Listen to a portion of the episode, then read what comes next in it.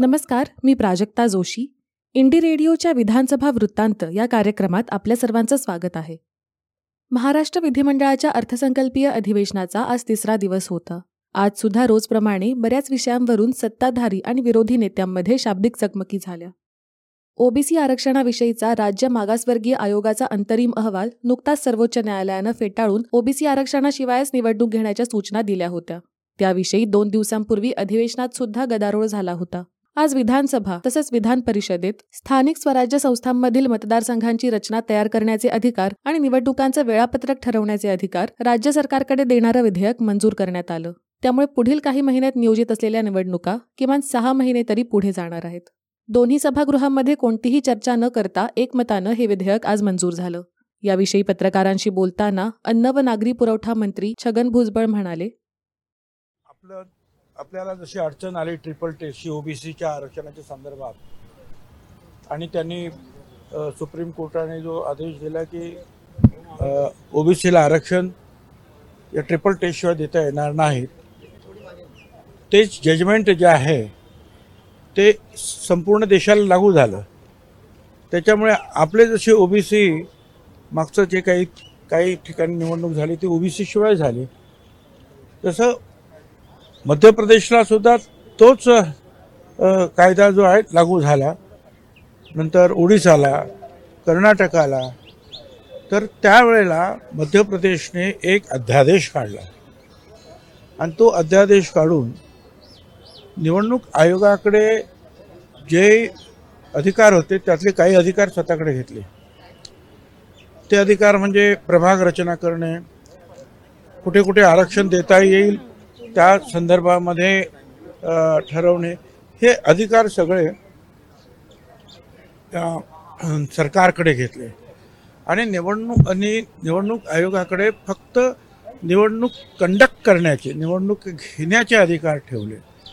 त्याच्यामुळे त्यांना थोडासा वेळ मिळाला.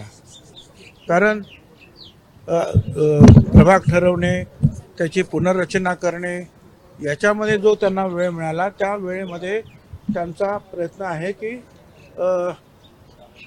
जो इम्पेरिकल डाटा वगैरे जमा करून जे काही करायचं असेल ते करावं. आता आम्हाला सुद्धा तीच अडचण निर्माण झाल्यामुळे आम्ही सुद्धा जो आहे त्याच रस्त्याने जायचं ठरवलं. त्याप्रमाणे मुख्यमंत्री उपमुख्यमंत्र्यांशी चर्चा झाल्यानंतर देवेंद्र फडणवीस विरोधी पक्षनेते त्यांना सुद्धा विचारलं ते म्हणाले ठीक आहे ते करा. आता तसा तसे जे आहेत त्या संदर्भातली प्रस्ताव आता सादर झालेले आहेत आणि त्याप्रमाणे कायदा व्हावा अशी अपेक्षा आहे. पण त्यासाठी काही अडचणी असतील तर त्या त्याबाबत आता एक मिटिंग आहे.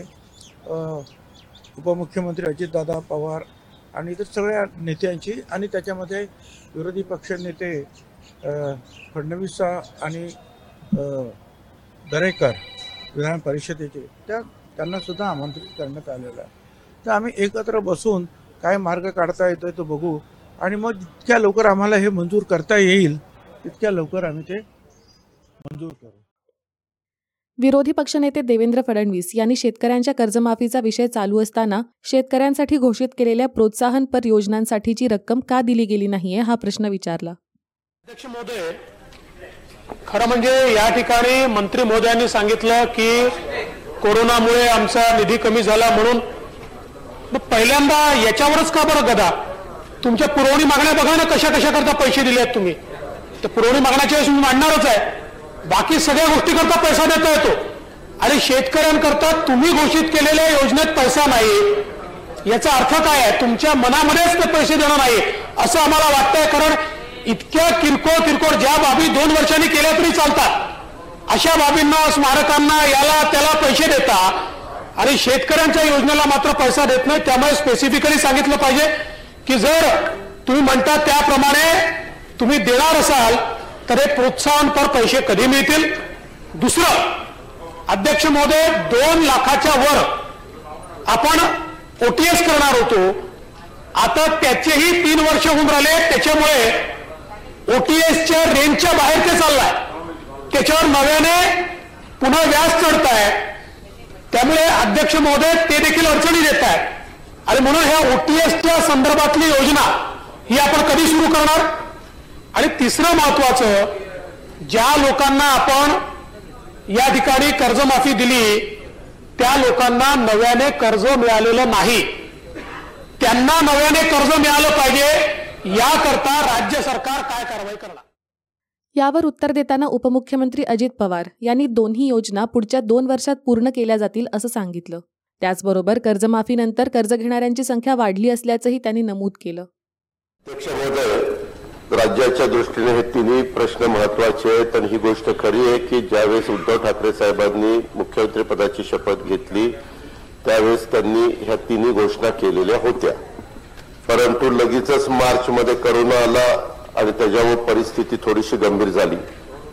मी याबद्दल सभागृहाला विरोधी पक्षनेत्यांनी विचारलेल्या प्रश्नाच्या संदर्भात महाराष्ट्रातल्या तमाम जनतेला सांगू इच्छितो की मुख्यमंत्र्यांशी चर्चा करून हे दोन जे प्रश्न आहेत एक पन्नास हजाराचा आणि दुसरा दोन लाखाच्या पुढचा तर ह्या वेळेसच्या ह्या वर्षी ह्याच्यातला एक प्रश्न धसास लावला जाईल आणि पुढच्या वर्षी दुसरा प्रश्न धसास लावला जाईल हा शब्द मी सभागृहाला देतो. आणि तिसरा त्यांनी जो मुद्दा उपस्थित केलेला आहे की ज्यांचे आता कर्जमाफी होऊन खातं क्लिअर झालेलं आहे त्यांना पैसे मिळत नाही. अध्यक्ष महोदय आमच्याकडे जे रेकॉर्ड आहे त्याच्यामध्ये आम्ही पुन्हा त्याच्याबद्दलच्या सूचना सगळ्या जिल्हा मध्यवर्ती सहकारी बँका एमएससी बँक आणि राष्ट्रीयकृत बँकांना पण देऊ कारण जिल्हाधिकाऱ्यांच्या अध्यक्षतेखाली ती एक कमिटी असती. आणि राज्याच्या संदर्भामध्ये मुख्यमंत्र्यांच्या अध्यक्षतेखाली ज्यावेळेस आढावा घेतला जातो त्याच्यामध्ये पण सूचना दिल्या जातील. पण हे कर्जमाफी केल्यानंतर आपलं पीक कर्ज घेण्याचं प्रमाण हे वाढलेलं आहे. आणि शिवाय त्यांना जवळपास हजार एक कोटी रुपये शून्य टक्के व्याजाने तीन लाखापर्यंत कर्ज पुरवठा आपण करतो. त्याच्याकरता नऊशे पन्नास ते नऊशे साठ कोटी रुपये आपण खर्च करत असतो. याही वेळेस तशा प्रकारे खर्च करण्याची राज्य सरकारची तयारी आहे. आज प्रश्नोत्तरादरम्यान सभेत राष्ट्रवादीचे आमदार प्रकाश सोळंके यांनी बीडमधील कायदा सुव्यवस्था खालावली आहे अशी लक्षवेधी आज मांडली. त्यावर उत्तर देताना बीडचे एसपी आर राजा यांना सक्तीच्या रजेवर पाठवण्यात येणार आहे अशी गृहमंत्री दिलीप वळसे पाटील यांनी घोषणा केली. ग्रामीण रुग्णालय उपजिल्हा रुग्णालय आणि जिल्हा रुग्णालय या स्तरावरच्या रुग्णालयांच्या बांधकामांविषयी बोलताना तसंच महिलांच्या आरोग्याच्या पार्श्वभूमीवर घेतलेल्या योजनांविषयी प्रश्नांची उत्तरं देताना आरोग्यमंत्री राजेश टोपे म्हणाले ग्रामीण रुग्णालय उपजिल्हा रुग्णालय आणि जिल्हा रुग्णालय या स्तरावरच्या बांधकामांना पूर्ण प्राधान्याने निधी दिली जाईल आणि याला कुठेही निधी कमी पडणार नाही आणि हे काम लवकरात लवकर कसं दोनशे खाटांचं पूर्णत्वाला येईल या दृष्टिकोनातून मी स्वतः लक्ष देऊन त्या ठिकाणी प्रयत्न करेल. हा सुद्धा सभागृहाला आणि सन्मान्य सदस्यांना विश्वास देऊ इच्छितो. नंबर तीन चारशे रुपये जे त्या ठिकाणी आकारले जातात ते सभापती महोदया आपल्याला जननी सुरक्षा कार्यक्रमाच्या अंतर्गत सभापती महोदया एन एच एम म्हणजे नॅशनल हेल्थ मिशनच्या मार्फत आपण ते पैसे देतो. त्यामुळे प्रत्यक्ष रुग्णाला पैसे लागणार नाहीत. त्यांना मोफतच ट्रीटमेंट दिली जाईल किंवा सोनोग्राफी त्यांची केली जाईल. हा सुद्धा मी सभागृहाला शंभर टक्के विश्वास देऊ इच्छितो. आणि कुठलाही एक रुपयासुद्धा महिलेकडून घेतली जाणार नाही. हा होता आजचा विधानसभा वृत्तांत.